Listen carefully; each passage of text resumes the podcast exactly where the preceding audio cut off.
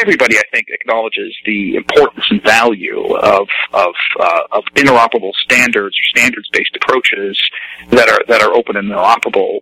Uh, and being such a fundamental um, uh, what's so fundamentally important about the ecosystem going forward, and again, it's enshrined in the interoperability principle. So, so yes, I'd say there's uh, a lot of dialogue around what sort of um, open interoperable standards, including security methods uh, could be looked at to incorporate. But as I said, it's uh, it's an independent private sector led group now. So uh, you know, yes, we we as uh, as NIST have a seat at that table as one of many uh, federal government stakeholders, uh, and and are happy to um, contribute where we can. But it's going to be up to them to make the um, decisions. So, but but yeah, I'd say on the whole, uh, standards based solutions are are getting a close look.